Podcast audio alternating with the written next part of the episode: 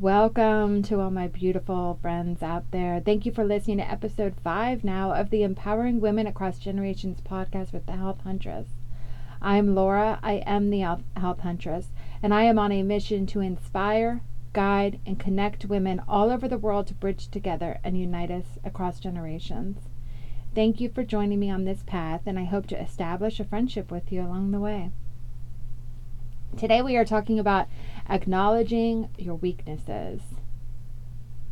It is so odd to me how it is our natural instinct to hide our weakest part of ourselves from being seen by the world and only showing ourselves at our absolute best. It's as though if we aren't perfect and constantly displaying our strongest assets, we are not liked or valued. Well, I am here to just stomp that belief down and take a few minutes to tell you why. I'm going to share three of my own weaknesses with you to see what that does by the end of this podcast. When thinking this topic over, I said to myself to pick the three weaknesses about myself that came to mind, and these are the three that surfaced. So get ready.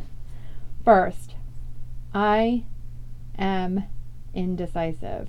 I cannot make a decision to save my life. I am probably one of the most indecisive people on the planet.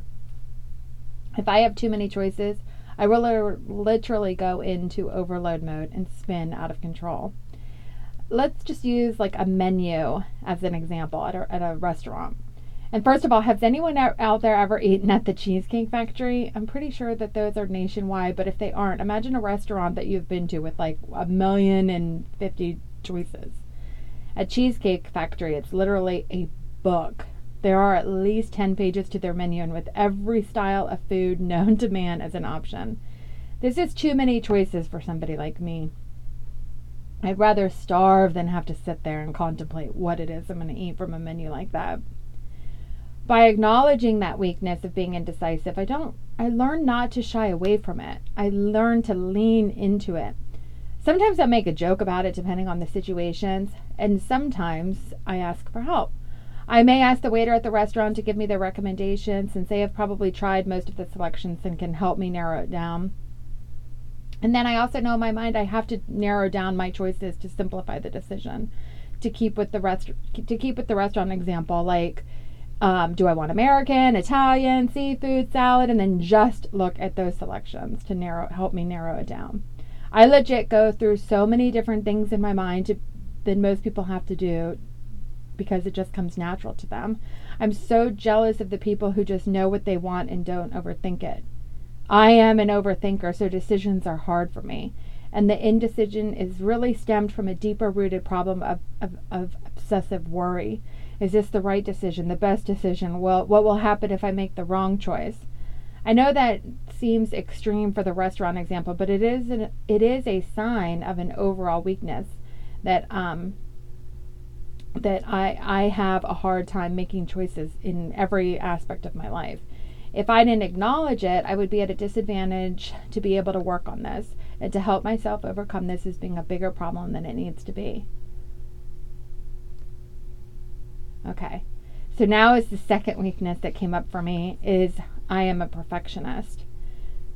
When I was younger, and uh, I'm going to give you an example. So when I was younger, and would go on an interview for a job, as we would I would always say my biggest strength and weakness are the same thing. Being a perfectionist would be my answer. It is a strength in the sense that you always want to be good at what you do and strive to be the best, but it is also a huge weakness because it is not attainable to be perfect. What happens when a perfectionist falls short? Which, by the way, is completely human and 100% guaranteed to happen. A perfectionist is usually hard on themselves and can easily be doubtful and obsessive if and when they fail. Knowing this was a pattern for me, I tried to change that mindset so I don't strive for perfect anymore. And the standards are perf- of perfect are different in every situation to every person, so that adds a whole other layer of pressure and setup for failure, which is devastating to a perfectionist. So instead, like I mentioned in a previous episode, I strive for realness. I do still strive to always be my best, not what is perfect to the outside perspective and what is perfect for other people. I changed my mindset from perfectionist to realist. And an example is I'm not capable to run a seven and a half minute mile anymore. I can run what I can run based on my current ability. Or an even bigger issue for me right now is aging. I can easily get down for not looking as young or perfect as I'd like to.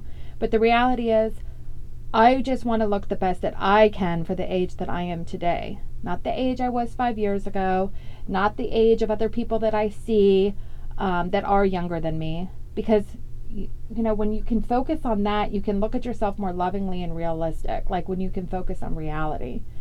It's only going to get harder the older we get, so practicing this is so important at any age. The main focus for me to strengthen this weakness is if I know I try to do or look my best, then I am not let down if I fall short. Ever. The third weakness is my anxiety.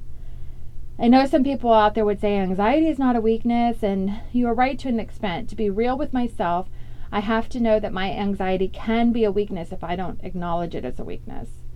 If I just let it go, it will grow out of control. I have to constantly remind myself that it is unhealthy for me to get all worked up over small things. And by acknowledging this, I can identify by triggers and buttons when they are pushed and calm myself before I let the worried thoughts or the anxious energy get the best of me. And I can get into situations where I think my uh, when I, when I get into situations where I think my anxiety will interfere with my happiness or at least or I can at least prepare myself if it does. For instance, I used to absolutely love to fly, and now I get or n- nervous the whole week up leading to traveling by airplane. Airplane. I'm almost terrified of flying until I get on the plane. It is so weird. You would think that it is when my anxiety would be worse, is when I'm on the plane, but I actually calm down when I am seated and ready to take off. But it is getting there that is the issue for me. If I didn't realize the anxiety of this as a weakness, I may never fly which means I would miss out on traveling, which really makes me happy.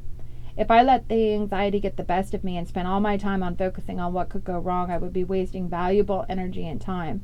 So instead, I know that I just have to overcome the weakness of my anxiety and I stop myself from those thoughts when they start and think about all the things that will most likely go right instead of just focusing on all the things that could go wrong. So there you have it. I just shared three very real weaknesses of my own. And so, how do you feel about me after sharing those with you? Do you think I'm a freak? like, I'm not a valuable person? Um, like, I should be locked away in a closet somewhere, never to be seen again? Hopefully, the answer is no to those, and it shows that I am human. I'm relatable to you because I know you know you also have weaknesses. None of us are without them, so why not be more open about the imperfections that we have, about the things we are working on and how we get through them? It is through those types of experiences that we can help others and be connected to reality and love ourselves enough to show to show all the people that we choose to interact with who we are, that we are real, that we are um, imperfect. Confidence is the truest beauty of all beauty. Putting your confidence on display despite being vulnerable to display your weaknesses will be your true chance of emotional freedom. To always be yourself. Not having to keep up with an, an, an image that isn't truly your own. So just try this. Remove a filter on your next Instagram post. Um, don't clean up every area of your house to be seen in the next spontaneous picture you take with your kids. Let go of that photo bomb person and that fun selfie shot that you're taking of yourself while you're enjoying being in the moment. Just accepting yourself as not perfect will be your key to unlocking your full potential. And that's my advice to you today. And that pretty much just wraps up today's podcast episode. I hope you enjoyed the conversation and will be coming back to listen to another episode with me tomorrow. I always speak from the heart on whatever inspires me for the day, so I can't give you what the topic will be, but I promise it will be my best. Thank you so much for listening, and as, as always, if you ever need a friend, I'm here because my mission is to leave no woman behind. Until tomorrow, bye.